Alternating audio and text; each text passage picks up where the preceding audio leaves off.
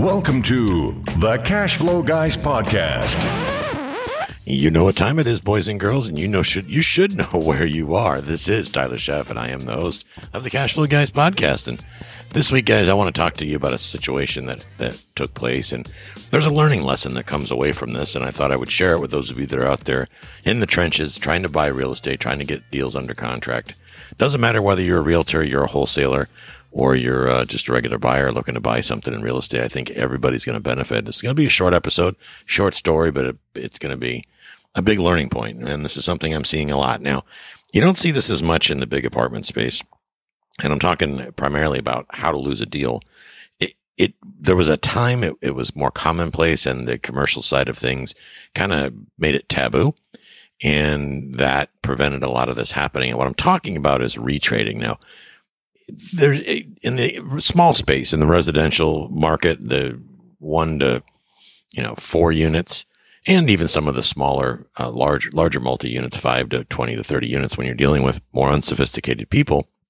There's the buyer is more, oh, I don't know what you say, how to say it, but more emotional basically is that they're, they're not as sophisticated as the folks that are buying the big commercial properties in most cases, or for whatever reason, they're just deciding to, to stay with the smaller investments. There's nothing wrong with that. Heck, that's what I do. But when you're dealing with people, a lot of the people I deal with in the one to four unit category, they're kind of new. They're usually newer investors that are that are the buyers in this case. Uh, there's some of us out there that are doing it more institutionally. We're doing it on a larger scale, um, but we're growing our portfolio. Right, either way.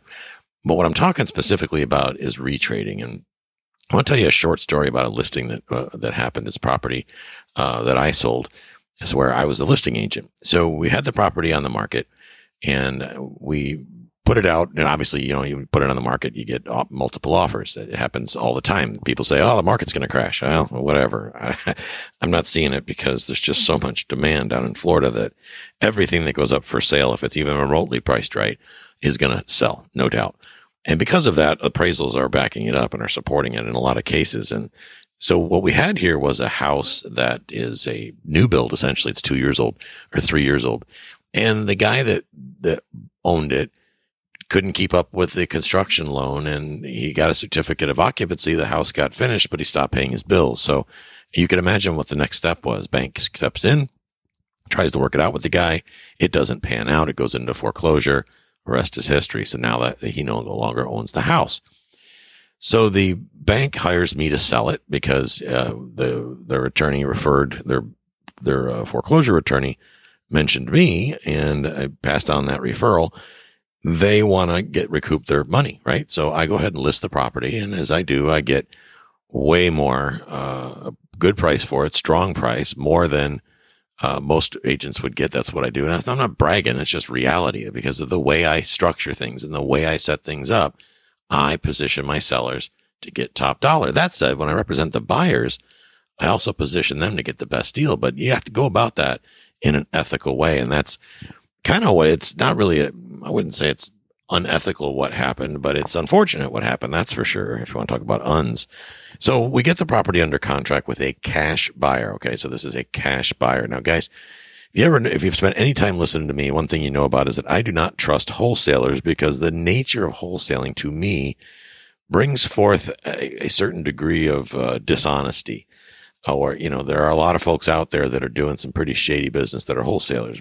Along those lines, there are a lot of ethical people doing it, doing it as honestly as they possibly can. But I just don't like to take part in business dealings where somebody's flat out being lied to or they're misrepresenting things. So I am very sensitive to people when we're listing a property and we're selling it or buying someone's buying cash. I want to make sure that I don't have one of these fly by night uh, wholesalers that's just throwing in a bogus cash offer, really doesn't have any money, plans on assigning the contract. So in this case, I look at the contract. It's a cash contract. There are no contingencies outside of inspections. Inspection period is seven days. The buyer produces a proof of funds, shows they have the money in the bank and it's ready to go. Um, I do a little bit of research. Yep, I do research the buyers. I Google them. I check them out on Facebook, making sure they're real people, making sure they're not wholesalers or flippers or anything like that because we want to sell it. The bank wants to sell it if they can to an end buyer. All these banks like to get, make sure they get as close to retail as they can. So the Winning bidder uh, is cash this cash offer. We go under contract, get in the inspection period. Everything's hunky dory. They obviously the, the, we made sure that the buyer had walked the property. They know what to expect. It's a two year old house or a three year old house rather. So yes, the guy didn't pay his bills and yes, he was a little dirty and the walls were dirty and it didn't have any floor coverings, but it needed a good cleaning and a paint job. So really needed about three to five thousand dollars worth of work total. Now there were some jet tubs in there that were cracked. Uh, you know, those big old honking jet tubs. And no doubt those are expensive, but outside of the jet tubs, you're looking at about three to five K to make this a absolute brand new house. New electrical, new slab, big, sitting on a acre and a half of land. Great piece of property. So we get this thing under contract, go, in, go into inspections, and then the, the buyer's agent comes back and says, Oh, well, there's a problem with the air conditioner. It looks like it's on its last legs. And I was like, or a version of that. I was like, well, wait a minute. This is a new house. How could the air conditioner have be having issues already? It's only three years old. There's no way. So I send an AC guy out there to take a look at it because lo and behold, it's under warranty. It's only three years old. So why not? So the AC company goes out there, they look at it and they find that since it, the house had been sitting with the power off for about two years, Freon had leaked out from a Schrader valve. Not a big deal.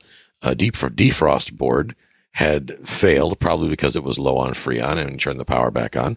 It may have fried the defrost board. Who knows? Anyway, it's all under warranty. Get it all fixed up. They also found, so he sends over this, this inspection report, right? And in the inspection report, it's like stupid stuff. Like the, the grading is there's dirt missing up against the house. So it needs to be properly graded. Install one shovel full of dirt. It's like, oh, come on. Seriously, a shovel full of dirt. Anyway, long story short, the buyer, after getting this thing, we're under contract. And yes, we did get a good price on it, but there's plenty of meat on the bone for the buyer. They're going to walk into this deal with about $30,000 in instant equity as soon as they do the repairs. They go ahead and ask for a credit for $5,000 due to their fear that the air conditioner could fail in the future. So of course I said, well, it's under warranty. So you really don't have to, it's a brand new air conditioner. And it's, I think it's a, a Trane. It's not like a cheap one. It's like one of the top of the line AC systems that you can get. And again, it's three years old and under warranty. Had the AC guy go out there, give it his blessing. Everything's in great shape. It blows cold, no problems.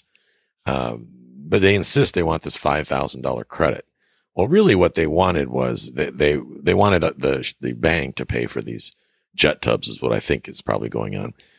So I said to the agent, I said, are you sure you really want to do this? Because the bank is not, they're not your typical bank. So I'm not calling Wall Street when I go pitch your stuff. I'm talking to real folks that make a decision. There's a small board of directors that makes decisions on this. And you're going to have to give me a really compelling reason to sell this because I don't have anything for you. I mean, because it kind of seems petty. You're buying it a, you're getting a great deal of meat on the bone, and now you're going in and trying to short them another five grand. That's not going to be received well. And I wouldn't be surprised if they said no. Nonetheless, I'll pitch it anyway for you. But I'm here to tell you, they're probably going to say no. So are you willing? Ask your buyer, are you willing to blow this deal over five grand?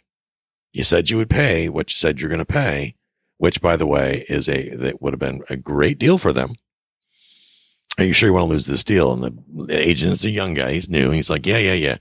He goes, just, you know, go ahead and pitch it. Well, I can't get the, an answer back from the bank instantly because they're a bank, right? They're a company. It takes them a couple days. So I, you know, he said, well, I'm going to, if we don't get an answer back by close of business Friday, and of course we're, we didn't, we didn't, then I'm going to send over a release and cancellation of contract just to protect my buyer's earnest money. I said, that's a great idea because frankly, I would do the same thing. You want to make sure as a realtor, you protect your buyer's earnest money. That's the beauty, guys, of dealing with a realtor over dealing with a wholesaler. Wholesalers play this non-refundable uh, deposit crap, and then they're, they're just going to take your money. Is really what it, what it boils down to. Uh, but when you work with a realtor, usually you don't have to run into that unless your realtor is a wholesaler, which is little, I feel is a little unethical. But that's the story for another day.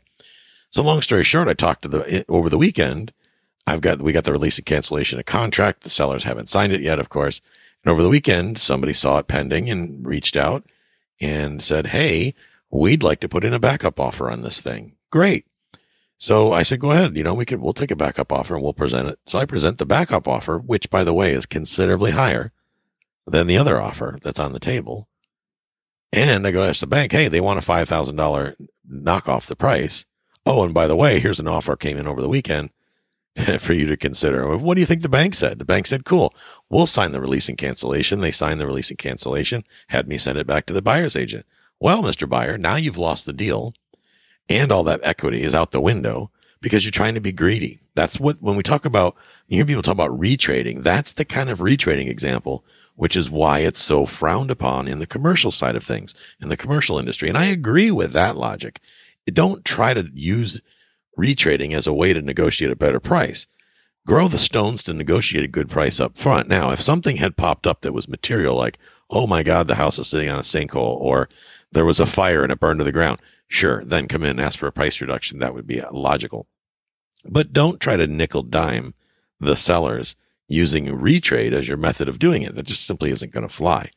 Uh, it doesn't fly in the residential side unless the listing agent's weak, which you can imagine I am not. Um, if the listing agent's weak, you might get away with that, but you're also not going to have a great reputation.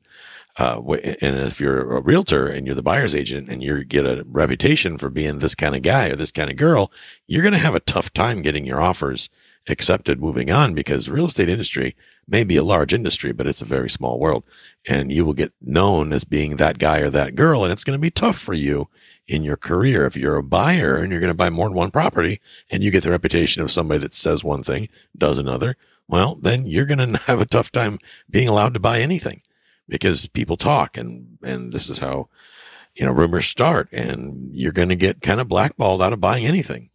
So guys, when you're looking to get a great deal, don't, if it's five grand, negotiate for that five grand.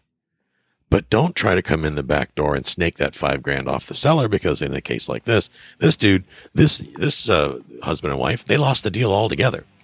And that cost them a ton of money. Now, I guarantee you, they're not going to be able to replace that house anywhere near that deal.